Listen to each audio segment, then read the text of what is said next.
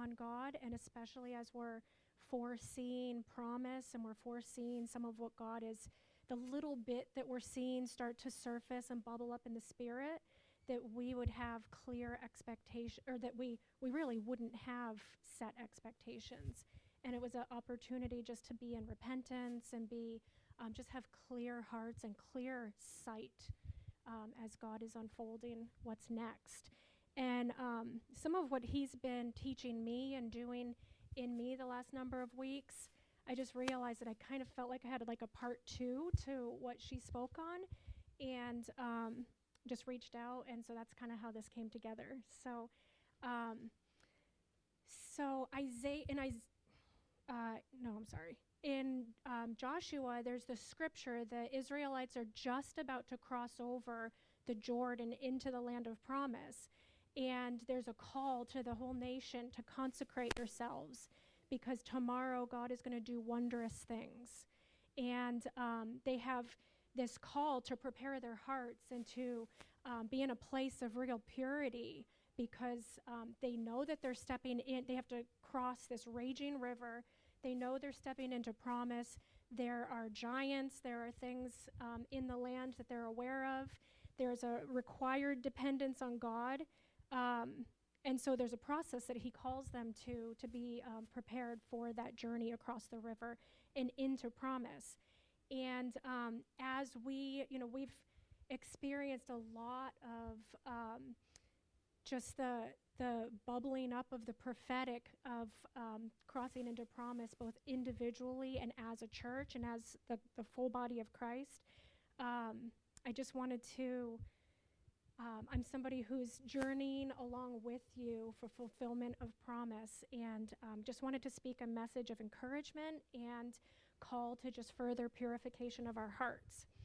So, um, when we speak about promise, there's individual promises that God makes to us, there are corporate promises that God makes to a family, and then there's, um, or to, to the large, like the full body of Christ. And then there are promises, um, so those are both promises of this age. And then there are promises for the age to come. And just a couple of examples um, individual promises could be promises for your family, for your children, promises like uh, Joe and I, an example, we're waiting to conceive children. That's a promise that we have from the Lord. It could be promise to get married, it could be promise um, for restoration in your marriage um, physical healing, salvation of loved ones, um, prodigal uh, family members, prodigal children, or loved ones returning to the Lord. These are just some things that are individual promises that God speaks to us, and um, just He'll give us a word, plant it in our hearts, and almost like like bait for like a, a fisherman with bait, like sometimes they're really it, the process is a lot more difficult and hard to to wait for but he he plants that in our hearts and baits us along so that we're not able to give up on what he's spoken. Um, corporate promises could be like we're wait we're all waiting on a move of god. Um, promises regarding our specific church we've um, had we've had dreams about growth. We've had um, words about being a center for healing a center for um, distressed and weary pastors and leaders. Um, there was a, a, word that was given in worship months and months and months, maybe a year ago, um, that God said it's going to be a place with so many children and babies. And so that's a word that we're going to be a place that's going to host families. We're going to have lots of families in our midst. Um, and that God's going to give us, th- He's going to expand and give us a larger space to host His move. Um, eternal promises are more things like salvation, redemption, um, reconciliation with the Father, that we have peace with Him. Um, so these are some of the things that um, the fathers of our faith um, they they lived with an eye for the city that God was building, and it wasn't a city of this age. They were looking to the eternal city that God is building. So those are all eternal promises. So that's just a little bit of a kind of a baseline when I speak about promises. Um, today, I just want to speak about the process of promise and um, the way that God uses promise to deal with the immature places of our hearts and um, basically the pressure and the trial of our faith and the trial of promise pushes us into growth and into the place of anointing and authority. Um, so he gives us a promise. Like I said, he plants it in our hearts. And um, it's not, it, a lot of times the, the process of promise takes time, there's a weight to it. And um, it's not that he's waiting until we have all of our ducks in a row. It's not that he's waiting until we just cross the right T or dot the right I. A lot of times it feels that way, but that's performance. And that's what can I do to earn this from God. And he's not waiting for that. He's waiting for the process of our hearts to be um, produced into this place of maturity. And then he'll give that promise as a good gift. He wants it for us because he spoke it to us. But he wants, his eye is for the maturity of our hearts and, um, and the, the process that that, that brings. Um, so the mark of, pro- the, of a promise from God is usually or always something that requires resurrection power. It requires something that only He can do even if that's a work in somebody else's heart, like the example of like waiting for a prodigal child to return to the Lord, only God can do a work of repentance and drawing of their heart. So it requires resurrection power. And we saw that in the testimony of Abraham's faith in Hebrews, um, that he considered God even able to raise the dead when he was called to lay down Isaac's life. So he reckoned God as the God of resurrection life and um, and that's where his faith lay. That even if I have to put my son on the altar, God's going to give him back to me because God promised him to me. Um, so it requires resurrection power, um, and our own strength cannot produce it. Only the strength of God can produce it, and it has a weight involved, which is called the process of trial and faith. Um, God speaks. Uh, something into existence, but it requires our partnership and um, he he's producing faith in us. There's been a for, those of you who are new. Um, there's been a lot that God has been speaking um, prophetically about birthing a baby and giving us that visual of bringing forth promise and bringing forth his move in, in just the picture of a baby coming forth and the process of birthing a baby. And so um, he requires our partnership of faith to, to push and bring forth that baby, just the same process as in the natural. Um, and just like a woman who initially gets pregnant, there's a process of her body um, changing and being made ready to bring forth a child. On day one, she can't bring forth that child. I mean, the child's not even produced, so or not not fully grown, but her body has to go through a process of preparation so that she can bring forth her child. Um, so, personally, being um, on a journey of promise for many years, sometimes the attitude of my heart or just the cry of my heart is it can be, it would be easier to not even have a promise from God because then you can just move on. You know, the wait can be so long and toilsome that it's, it'd almost be easier at times to not have something that you know God has spoken because you could just let it go. But that's, that, that's how you know it's a promise from God is you can't let it go. It's, it's planted within your spirit. And though you go through, you ebb and flow through seasons of immaturity and emotional reactions and um, just places of, of the pain, the growth pains, you can't let it go because it's something of the Spirit of God planted within you. Um, the reason that He gives us, um, let's see.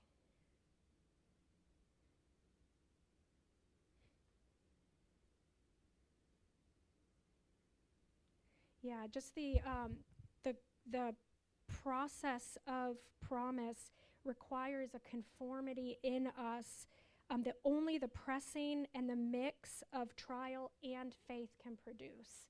So there's difficulty in it, and there's conformity, which is us, you know, having to change and and respond to the Spirit and be obedient and have disappointments, but still come back, you know, still still say, yet will I, you know, trust you, and yet will I follow you, and yet will I believe you, and just allowing our faith to grow in the midst, the midst of that trial. Um, James 1 2 through 4 says, Count it all joy, my brethren, when you face various trials, knowing that the testing of your faith produces patient endurance or patience. But let patience have her perfect work, that you may be perfect and complete, lacking nothing. And the Passion Translation says, Endurance will release perfection into every part of your being until there is nothing missing and nothing lacking. So that's the, the letting patience have her perfect work during the, the process and the growth and the trial um, is releasing perfection into our being so that we're not missing or lacking anything. So, does that mean that I'm not missing or lacking that thing I desire or that thing that God has spoken to me? Like, are, are we not lacking a child that we're waiting for? It's not about the promise. it's, it's really not. God, God will fulfill what He's spoken, but it's about the trial of our faith pressing blemishes out of us so that we would be made perfect. The perfection makes us just like Jesus, a perfect sacrificial lamb, so that we can be a living sacrifice to him. And that's what he's after. Is that we are we are living sacrifices and he's worthy of a pure sacrifice.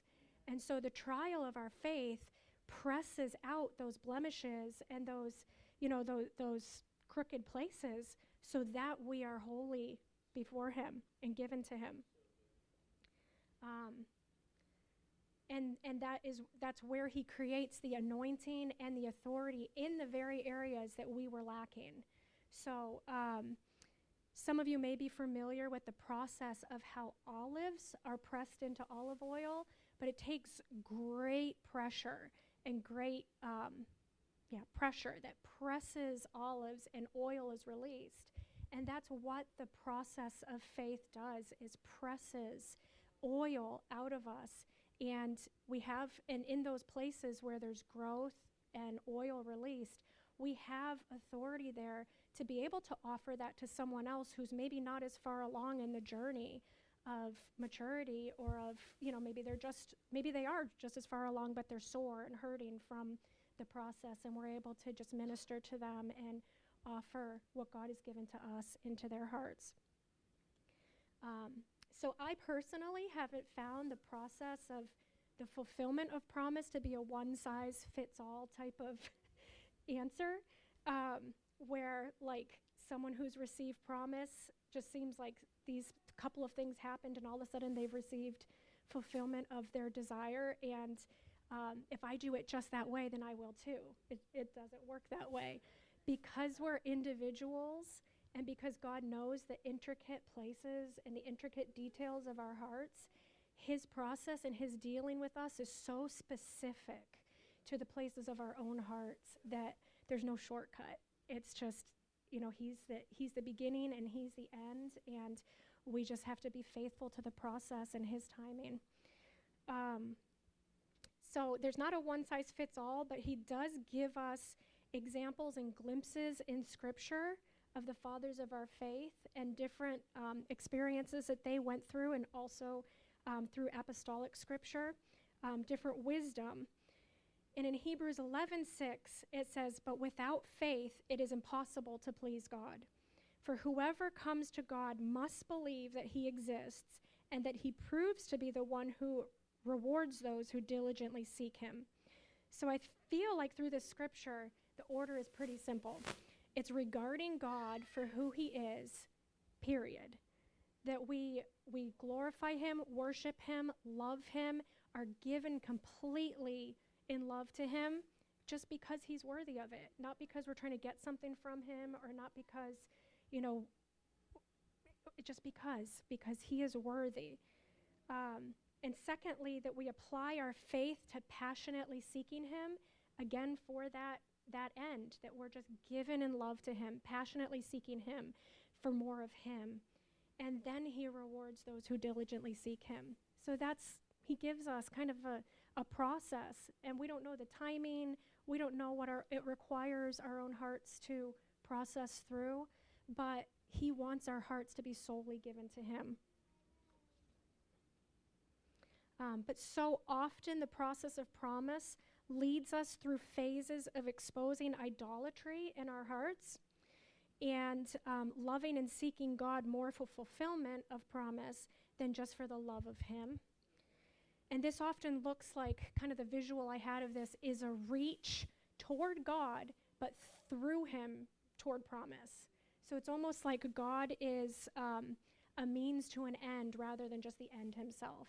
And so it looks like we're worshiping, and even sometimes in, in the deceit of our own hearts, it looks like, you know, we love Him, we want Him, um, and, and He'll use His own wisdom to expose that to us. But but there's sometimes a reach beyond him for something. And um, and he's worthy of all of our love and all of our desire and our reach just being for him. So this reach can look like Wesley spoke expectations on God and others. Um, it could be that we have set expectations on either how things should be or um, on others, that we want them to hear us a certain way, support our hearts, support our process a certain way. And a lot of times those just end up leaving us in disappointment, in um, just feeling alone, feeling um, unseen, unheard. Um, promise can, can become a right rather than a gift, where we feel like God spoke this, He's able to do it, and we almost hold it up as a right of ours before Him rather than just something that He intends to give. Um, it can also lead to us wanting more and more and more from Him and never being satisfied. That there's just this, you know, we're like a sponge that no matter how much of His goodness and how much of His nature and character He reveals to us, He just pours it into that sponge and it just soaks it up and wants more and more. And there's a good aspect of that. I'm talking the negative aspect where we're never satisfied with the little bit that we've already experienced in Him so that He can give more. Um, and these things often lead to offense at God and others, protections of our own hearts, where it hurts too much to keep believing, where we experience repeated disappointment or discouragement, and we end up just wanting to shelf our promise and just, you know, let it go, or um, avoidance of God and people because other people's blessing or the abundance and flourishment in someone else's life is too painful to see and we're unable to rejoice with them, so we just avoid instead. And that's not the heart of God. He wants our hearts to be pure and able to rejoice and able to um, be fully present with one another. It can lead to a victim mindset or heart position where um, we end up starting to feel like poor me, feeling sorry for myself, um, just you know having that ache, but can just lead to some of these distorted places in our hearts um, an attitude of when will I get mine when someone else is blessed, so that we're not able, like I said, to be present and just rejoice, but instead, in the back of our mind, we're more thinking of ourselves than we are thinking of the other person. And um, we want to just be able to love and be there with other people in their moment. And they'll be there with us in ours, but we want to be as a family just fully present with one another in all phases of life and um, rejoicing, weeping, and everything in between. We want to just really have a clear heart to be there for each other. Um, and anger, we can become angry at God and His timing because His timing doesn't always look like our timing or our desire, and it can lead to a place of offense and anger. And um, none of these places are are pure places of our hearts. And um, so they sound very orphan if it, you know you're familiar with orphan orphan heart and orphan mentality. Um, they sound very orphan because all these places are, are about God giving me something and I want more and I'm mad and offended. I'm going to go pout like a little kid if I don't get what I want, rather than walking in relationship with God and letting Him just fill every place with the just being satisfied with all that He is and allowing Him to just give us good gifts. Um, and there are good gifts along the way. It's not like it's not like that. Those specific things He's spoken are the only good gifts that we receive from God. Even though we can put them on a pedestal, that's how they become idolatry. But there are good gifts in God just in the revelation of his nature and his the different things that he's teaching us about himself that can be gleaned along the way if our hearts are pure and able to receive it. So I'm just going to speak a, just a short little moment of my testimony in the last few weeks because God really taught me something the last couple of weeks. Um, so for us, this one specific area of promise that we've been awaiting, we're going into our 10th year of waiting for um, to conceive a child. And um, there's been lots of layers over the years of process, trial, some rest, some growth, but then, you know, ebbs and flows with hope and then sometimes disappointment and um, and a process, like really just a development in the Lord. And um, probably, I don't know how many months ago, but prophetically, you know, all of this starts stirring in the spirit, just language bubbling up about. Um, I, I do personally believe there's a very thin veil that we're about to cross through into real breakthrough in all of our lives. And we're just in this moment where we're just waiting on the banks of the Jordan like the Israelites. And we are in that consecration moment where God is calling us to get the areas of our hearts ready and pure because we're about to cross over. So there's been all this language in the spirit bubbling up um, with promise that just, you know, when you're awaiting things that, that makes your heart hopeful. And um, so, in the natural, shortly after the Pearsons conceive, and they've been waiting on promise for children. And um, at the same time, um, there were some signs that I've never had before that made me feel like maybe at the very same time, maybe I was pregnant too. Um, and um, that it might be real for the first time ever. And um, at the same time, we were we had a very spontaneous. Um, we were reached out by somebody, reached out to by somebody, um, with the potential to adopt another baby. This is all like within days, all happening at the same time. And so it was this moment where it felt like all this abundance, like everything's happening at once. And with all that's being spoken prophetically, it feels like this massive moment of like, this really could be God. Like all this is happening. Like we might go from having one child to all of a sudden having, you know, multiple children within, you know, months. And, you know, you start to dream and hope. And so um, there's all this that feels like abundance. And then within a few days, it, it all just crashes down. And so I'm not pregnant. Um, we felt due to some different factors and some also some things that the Lord was really speaking to us, we just felt like the Lord wanted us to wait on him and not um, adopt this child. And um, so everything goes into a very felt place of God just calling us to be still and that we can't see, you know, what's what's just on the horizon, but to just be still and wait.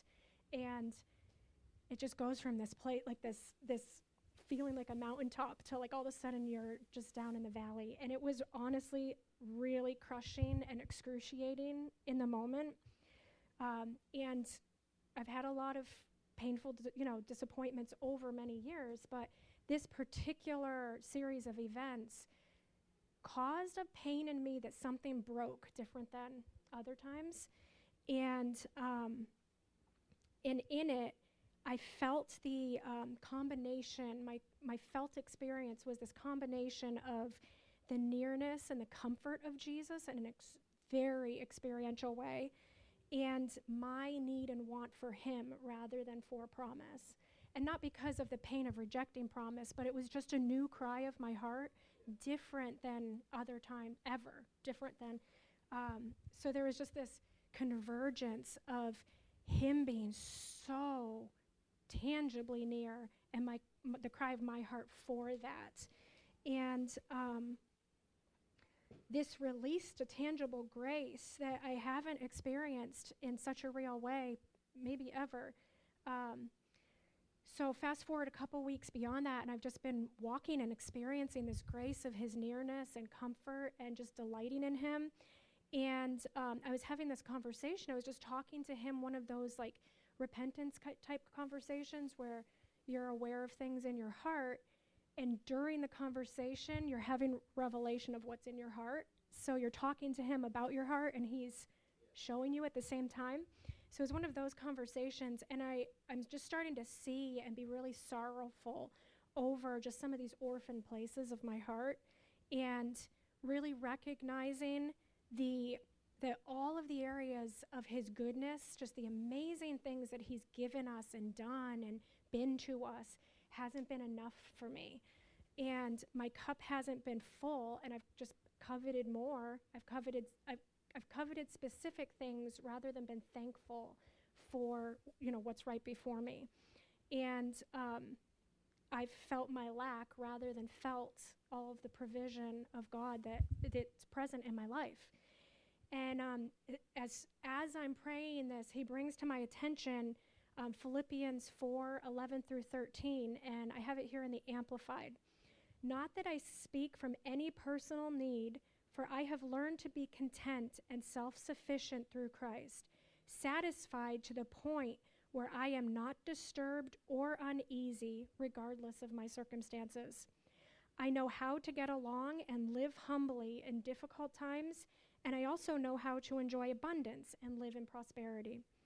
In any and every circumstance, I have learned the secret of facing life, whether well fed or going hungry, whether having an abundance or being in need. I can do all things which He has called me to do through him who strengthens and empowers me to fulfill his purpose. I am self sufficient in Christ's sufficiency. I am ready for anything and equal to anything through him who infuses me with inner strength and confident peace. So he gives me this scripture as I'm talking to him and and that's where you know where my prayer goes is God, I want the secret to be content and to have this grace of the inner strength and peace, releasing this grace that I'm content no matter what, that, that my cup is full. Um, and this scripture, I believe the, the, the, the secret is living in Jesus' sufficiency. He's enough, all that He is. And it's this place of, you know, the same as going back to the scripture in Hebrews, where first we just regard God, we recognize who He is and that He exists, and we just love Him for Him and he's sufficient to us. And that's it. It's not he's not sufficient to the end of my desire. He's sufficient. And then everything that he gives is an overflow of abundance because my cup's already full. When he pours into it, you know, it's overflowing rather than has room to fill up. Um, so, idolatry blinds us to God's character and what He is actively doing. Um, I think, well, um, Psalm 127, it says, Unless the Lord builds the house, they labor in vain who build it. Unless the Lord guards the city, the watchmen keep awake in vain. It is vain for you to rise up early and to retire late, to eat the bread of painful labors, for he gives to his beloved even in his sleep. So God gives to us even in our sleep, in the place of rest where we're not toiling and we're not trying to put the pieces together and we're not, you know, we're not reaching for an end rather than just allowing just just be on the ride with the Lord. Delight in him and enjoy relationship with him through the process. And in the place of rest, in the place of sleep, he gives to his beloved. Um, so this is just encouragement that we just continue to keep ourselves before Him. I'm just using this to expose a place of, you know, something He showed in my heart and life through a process. And I know many of us are on different, going through different processes of faith, and um, He's dealing with our hearts. And um, and it's His love that's dealing with us so that we're ready, so that our hearts are consecrated and we're able to cross over into fullness. So it's just an encouragement that you know we're journeying together and we're gonna we're gonna cross over, but but let's delight in Him while we do it.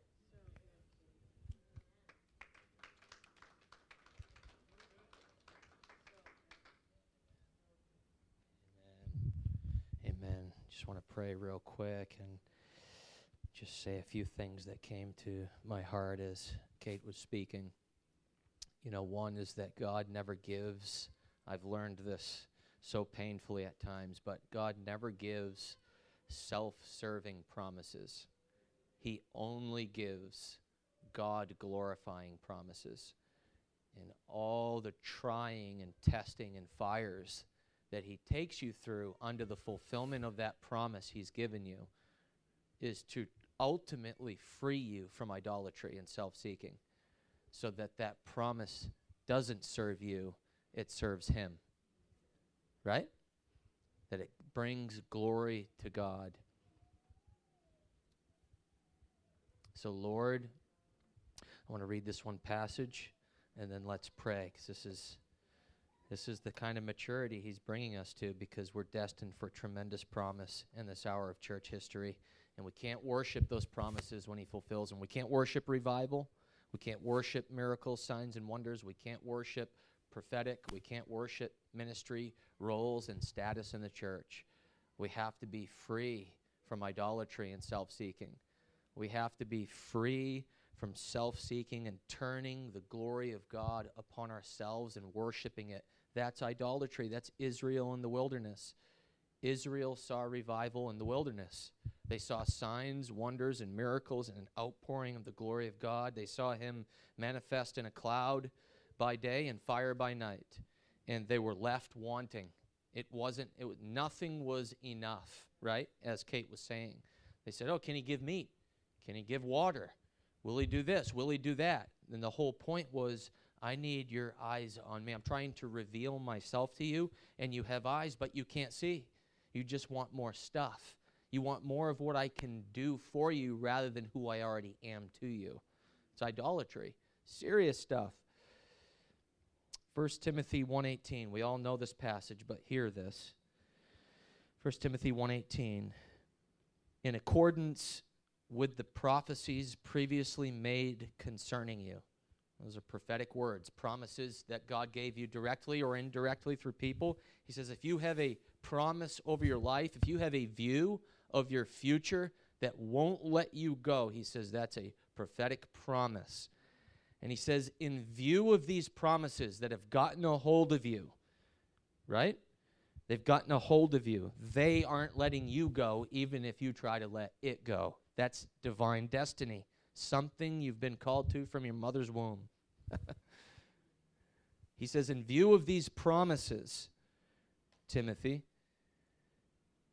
I want you to fight the good fight of faith, keeping faith and a good conscience, which some have rejected and suffered shipwreck in regard to their faith. What's he saying? He's saying what we're talking about today. You have a promise over your life. There's going to be war, Paul says. Fight the good fight of faith. That's war. And he says, don't suffer shipwreck because there's going to be waves. You have prophetic promise that's gotten a hold of you. You have a view of your future in God.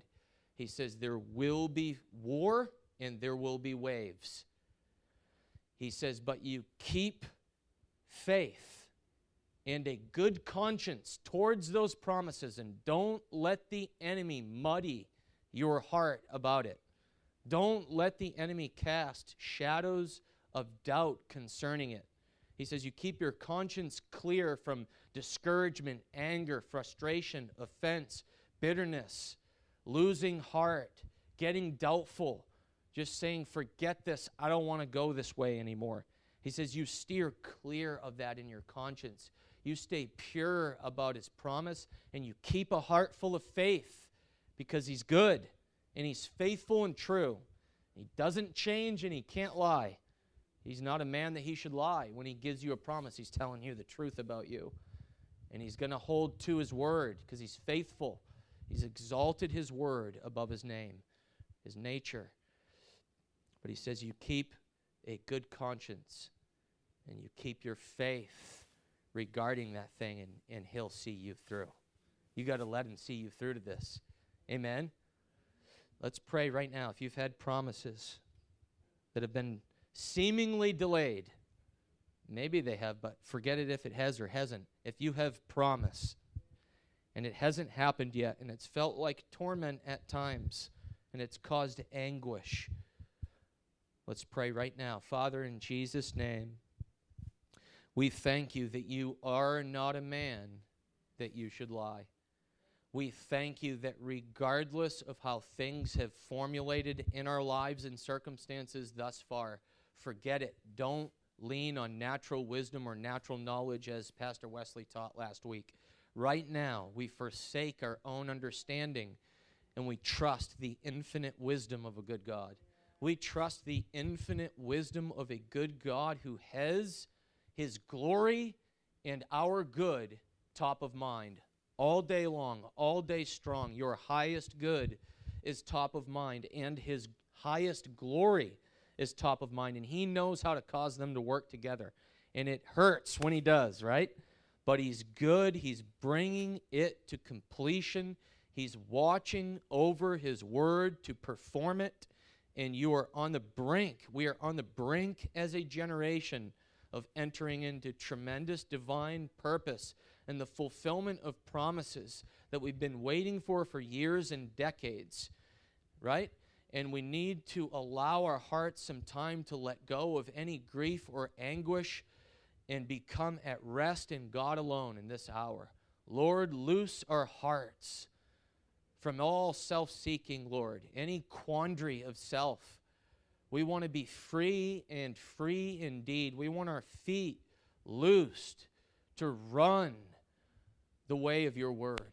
That when the season shifts, I'm not carrying any of that muddied conscience, but that my heart is pure. And all of a sudden, when the season shifts and the promise is fulfilled, my heart's right and my feet are ready to run no matter what it looks like. Ready to run, Lord.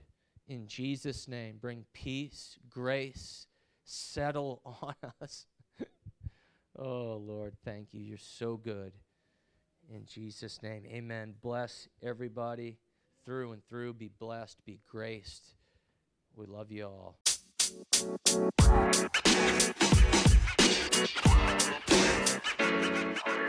you know, man.